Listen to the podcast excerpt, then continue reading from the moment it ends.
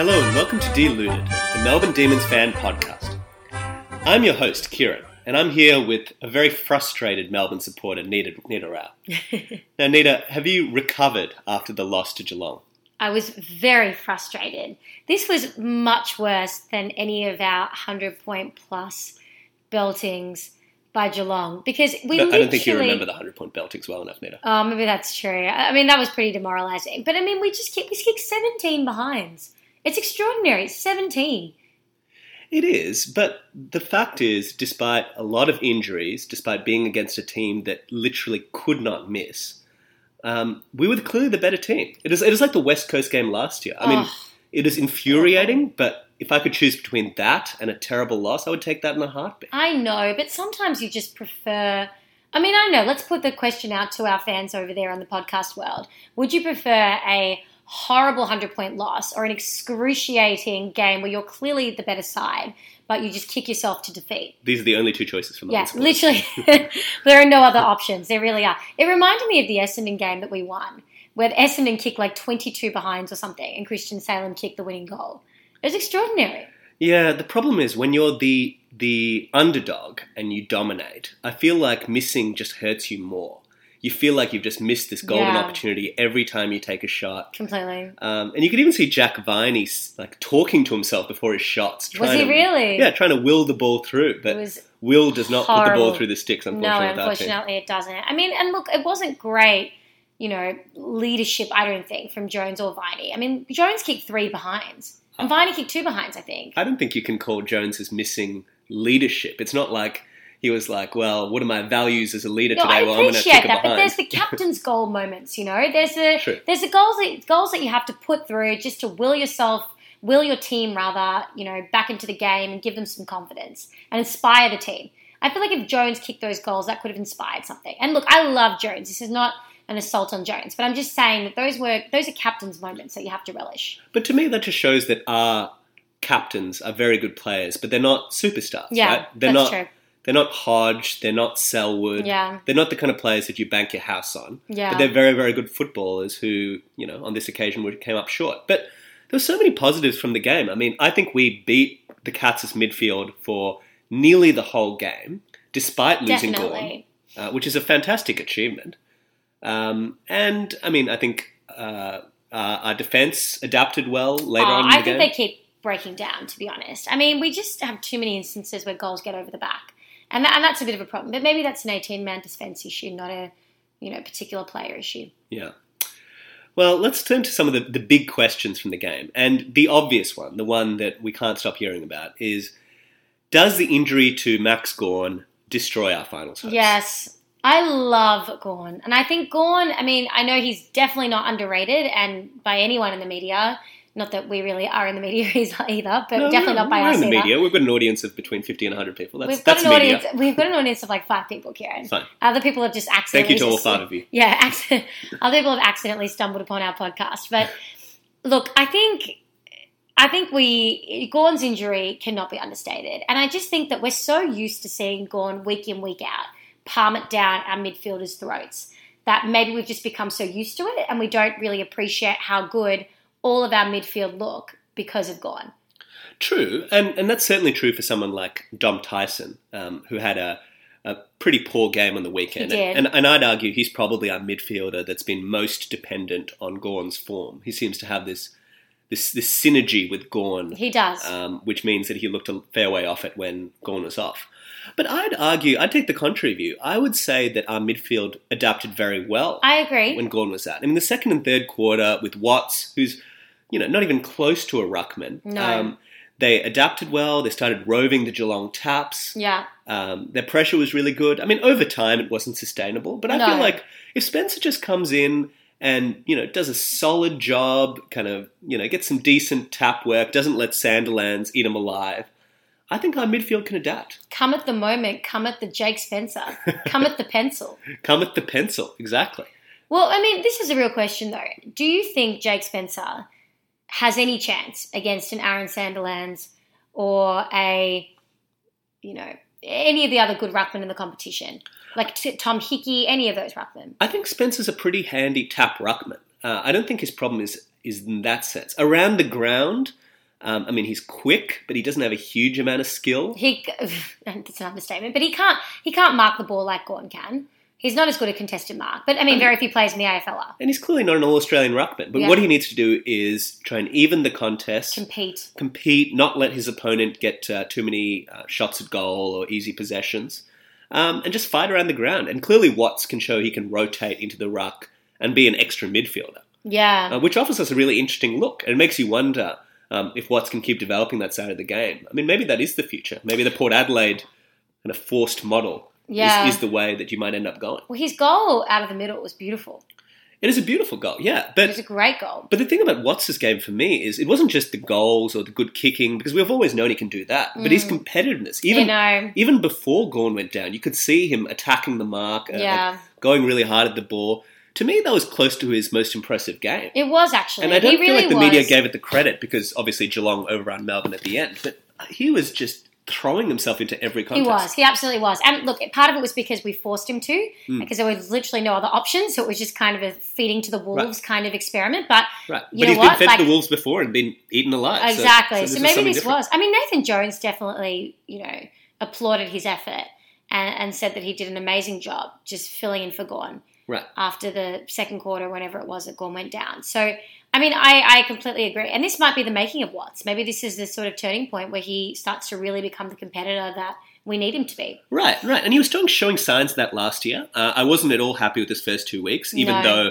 uh, some Melbourne fans thought he played well in week two. I thought he just went way away from that kind of contested ball, uh, str- a string to his bow that he was developing. But that was phenomenal. I was Yeah. really excited about that. Yeah, I agree. I think he just needs to get his hands on the ball more. That's that's my general impression. So maybe shoving him in the midfield is the only way of doing it. And in the process of shoving him in the midfield, let's shove him in the ruck as well, right? I mean, you're completely right, Nina. He's our best user of the ball, Best user one of of the our ball. best decision makers with the ball in hand. probably our best kick.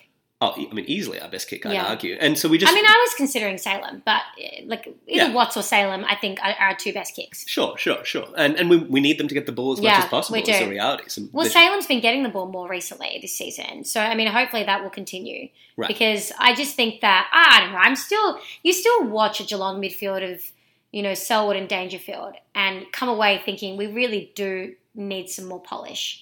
We you do, know? we do. And I think what'll happen is when Hibbard comes back, Salem can push into the midfield Yeah, um, more sustainably, get more of the ball, and hopefully the hard nuts can just farm it out to Watts, Salem. Um, I mean, even Jaden Hunt uh, Oh, has, has a fair definitely. bit of class, I'd argue, on Yeah. the wing. Uh, yeah, there's a lot to look forward to. And so I don't feel too negative about this. Um, I know there's a lot of fatalism about it, but I feel like all we need to do is for Spencer to break even. I think we'll get a lot of our good players coming back into the team in the next few weeks. Um, this week is huge. There's no this week's question. huge. Should we, uh, before we move on to this, just in terms of classy players, and I'm interested in what the podcast fans think about this, should we be trying to pursue Josh Kelly? Is this Hmm. exclusively a North Melbourne project, or should Melbourne be trying to pursue a player of Josh Kelly's class who has a lot of outside run and a lot of excellent finishing skills, which are all things that we really lack, as the weekend demonstrated? Oh, I mean, he looks like he'd be the, the perfect fit for our team. He really does. Um, I mean, we just we don't need hard nuts. We don't need ball winners. We just need you know we need some class and some outside run. oh, no question. But I just question how we're going to match the offer. I mean, one, he obviously has a North Melbourne connection. Mm. Two, nine million dollars over nine Yeah, we years. can't do that. But I mean, what are we going to do? We- We'd have to lose one of the big names like uh, Petrarca, uh, Oliver, Gus, um, Gus, uh, Yeah. Viney. I mean, you know, I mean, it's possible Kelly will end up being better than than all of them. But at the same time, I mean, I think we're building a really good core of players that are playing together. I agree. I'm just wondering why Melbourne isn't trying to pursue those types of players a bit more. Right. I feel like we've been really focused in our recruiting on recruiting a team of real competitors and real bulls at the gate, which is great. And obviously, we've been focused on recruiting halfback flankers recently. Hmm. But I feel like we really need to start thinking about, you know, who are these outside players? Who are the fin- the people with the finishing skills Right.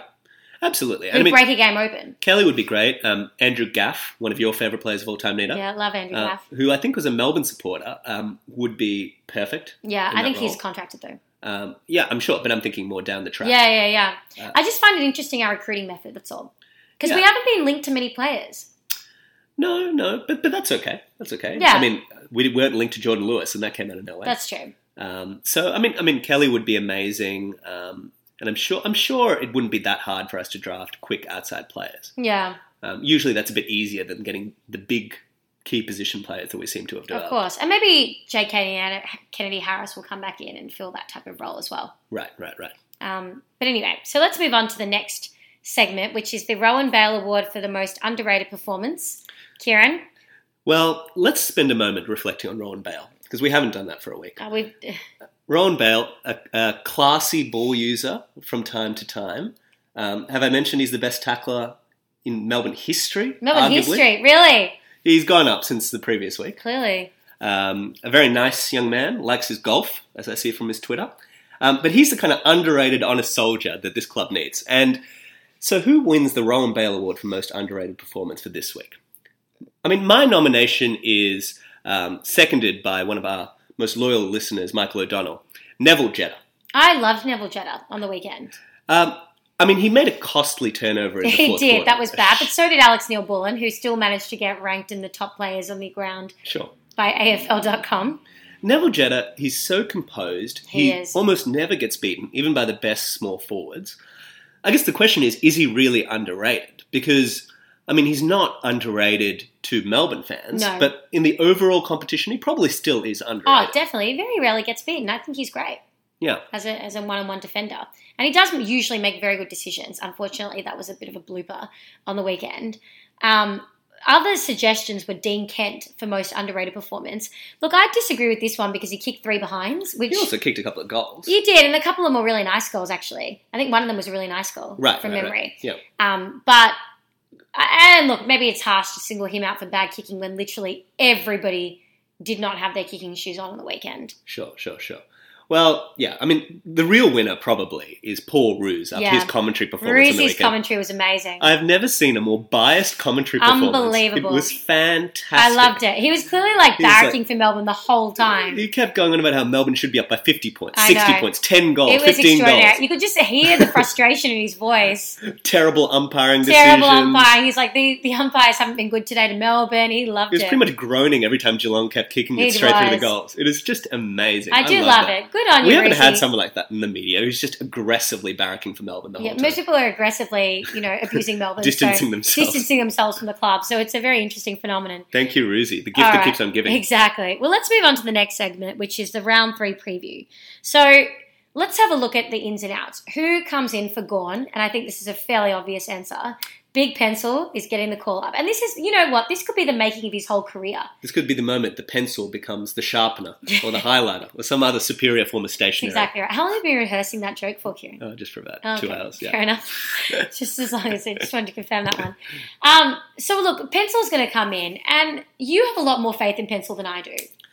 Uh, I have a lot more faith than most people, which isn't saying much. No, but, it's not. But I think he'll be okay. Um, and then, obviously, Watts is going to play a fair bit in the ruck. Yes. To me, the big question is what we do with our with our key position tools on both ends of the ground. Yeah, So Wiedemann had a very quiet game. he And it's did. probably a, fair to say a pretty quiet season so far. Yeah. He's shown flat, uh, glimpses. Yeah, Oscar McDonald uh, didn't play terribly, but I mean, clearly he doesn't have the body to really match it with the big key forward. he doesn't. But that being said, I mean, let's have a think about it. So Oscar McDonald, uh, like uh, Fremantle at this stage, don't have like Matthew Pavlich in their forward line right now, right? So. Who would Oscar McDonald realistically be playing on Cam McCarthy or someone like that? Because that's not well, probably Tom McDonald would go to Cam McCarthy or Tom McDonald would go to Kirsten and then Oscar McDonald might go to McCarthy. I would say Tom McDonald would go to McCarthy because he's their best player, Yeah, uh, Oh, and Matt. Oscar McDonald would go to Kirsten, right. whi- which, Which isn't a terrible matchup. I mean, I, I feel like Omac might not, at least in the immediacy, be able to play on the big bear type key forwards, right? So the Tom Hawkins of the world, I think, might be a bit of a stretch Right. given his body shape. But Kirsten isn't huge, is he? no, he's not huge, but he's a pretty solidly sized player. Yeah, Uh, you're right. This week isn't necessarily a pure matchup thing. yeah, I guess I have a more lingering concern with Oscar McDonald, which is I don't see him being in a position to ever be big enough to take the kind of gorilla forwards. Ooh, interesting. He just doesn't look like he really has the size to me. And Tom McDonald as well. I mean, Tom McDonald's an awesome player, but Mm, he's really going to take the second biggest forward ideally. mm. Like e- against a Hawkins, against a really, um, you know, a a Josh Kennedy. I just don't think he has the strength necessarily to go at them. Yeah, And so what I like about Frost is, I mean, Frost makes makes mistakes, uh, but He's huge. Yeah, he's massive. He's enormous. He's absolutely And we could groom massive. him to become like a gorilla tamer. Yeah, it can be like a yeah, it can be like a zoo, um, you know, A a zookeeper. zookeeper. Yeah, that's right. Yeah. Well, I mean that is an option. I think I think look, Frost is an unbelievable athlete. He really is, and he's he's mentally he's very quick. Just ask Jeremy. Yeah. Jeremy loves talking about how quick Frost is. Um, so I mean, look, there's a lot of positives to him, but I just his decision making is probably obviously is his biggest flaw. Hmm. But I agree. I think I think maybe Frost should potentially come back in and and maybe Pedersen for Wiedemann at this stage. I mean, if they decide that Wiedemann needs a little bit of a spell in the VFL just to sort of get some confidence up, get some goals happening, then maybe Pedersen is a good option. I agree because he can also do a little bit of ruck work. Yeah. Um, if for some reason we don't want Watts to do the backup, um, which I don't. Which I mean, uh, look, I mean, Watts in the ruck is really still not a long term option, Yeah, right? And yeah, it's yeah. still unideal. Like, and and Pedersen coming in means Pedersen can be the you know the backup ruckman, not Watts, right, right, which right. is which is still uh, you know a better option, I think, just in terms of Watts's body. right, right, right. Exactly, exactly. We're willing to risk Pedo's body Yeah. as, he, Look, maybe as he gets crunched, but not it's Watts probably a little bit of a uh, you know, as, a, as a little battering ram. yeah, exactly. Who's This is the only way you can win a new contract. Pedo. exactly whose livelihood are you willing to forsake? Um, no, but anyway, um, so I mean, look, those are two options that they, they may make. I'm interested in knowing. So Hibbert is playing in Easter on Easter Monday, is what we understand. Right. So the hope is that he comes back in against Richmond. Right, right, right. Um, I'd be interested to see uh, Jay Kennedy Harris at some point in Yeah. the team. I thought he looked pretty good in the JLT He looks Cup. great. He's got some slick handballs happening. JKH. He's got some class. Yeah, and I feel like Frio's the kind of team you can expose with some speed. I mean, I don't know who naturally whose spot he'd naturally take, so maybe he won't get a go this week. Um, but I mean, I would consider playing him above someone like Tim Smith. Um, Yeah. it's, I mean, Tim Smith was okay; he was solid, but I think Kennedy Harris might uh, expose a little bit of a weakness in the Frio team. I agree. I mean, Tim Smith was honest, as Ruzi kept saying. He does have that honest. He was football look about very him. honest, which is I feel like is a code word for just you know but we can't go off in two. I mean, he was he was he played solidly. he was fine. I mean, Hannon was quiet but looked looked good. I mean, Do you think Hannon stays in the forward line? I think so. I think so. I like what I've seen of Hannon. Um, and I think he's always going to be a player that doesn't get a massive amount of possessions always, but but will hit the scoreboard when he gets a chance. Yeah, and look, everybody was down last week in terms of their output, in terms in front of goals, right? So Right. it's hard to judge one member of the forward line without judging all of them, Right, right, right? right. Because they all struggled, really. Yeah. Um, So I think yeah, Spencer in for Gorn, um, Pedo for Weed, maybe Frost for Oscar McDonald if Frost's body body's up to it. yeah. Um, but I mean, they don't desperately have to make changes. I feel like a lot of players played quite well. It They was just, couldn't the quite front of convert. goals. Yeah, I agree. That was that was the only real issue, really. So Nita, do we win this game? Look, I'm not sure, to be honest. I, I didn't like Frio having a very rousing victory in Perfect time. Perth with their, you know, against the reigning premiers and with all of their new kids who've like barely played any games of football, right? So, you know, I'm not, uh, you know, it really shouldn't be the case that like Griffin Logue like eats destroys our team, but you know, with this team, you never really know. so, look, what do you think? I think we'll get up. I, I mean, I think Frio obviously has a fair bit of midfield class, um, but I mean, I, I still think um, you know our midfield played really well last week. Uh, I don't think Frio's backline is particularly good. Um, Zach Dawson's out of the back line. well, there you go. Maybe they're better now, but yeah, um, I feel like we can really we've got a pretty versatile forward line, and if they convert a bit better this week, I still think we'll get over the line. I mean, I hope so. I It's just, a huge game. I for don't know us. who's going to stop Nat Five. Yeah, I mean, we don't have to stop him, just if we can restrict him a bit. Yeah. I mean, clearly in the first two weeks, teams were able to He do was it enough. restricted. He was great last week, though. Right, right, right. I think we'll win at the G. Maybe it's just misplaced hope. We need to win, essentially. We do need to win, but you know, Hogan being out is so infuriating. it is. It is, so infuriating. Exactly the game we needed Hogan Oh, with that back line. just to expose them. Right, right, right. And you know, so he could also get some confidence up before facing Alex Rance the G. You yeah, know, Yeah, but he's beaten Alex Rance before. You never know. that's true. I mean, look, hopefully, And now he's had a couple of ciggies, a bit more Yeah. relaxed. You know, Oh, he's a I bit hope skinnier. so. He's got it all. anyway, Anyway, um, so we're hopeful but doubtful, like Melbourne supporters always are. And so that's uh, to c- the conclusion of this week's episode. Um, thank you all for joining us. Uh, you can subscribe to us through iTunes um, or through the podcast app on your iPhone. Uh, email us at deluded1964 at gmail.com or tweet us at deluded. And we'd love to get your thoughts on some of the little fan questions we've put into the ether. um, just so we don't have to make up responses next week. And answer them. Have we had any responses yet?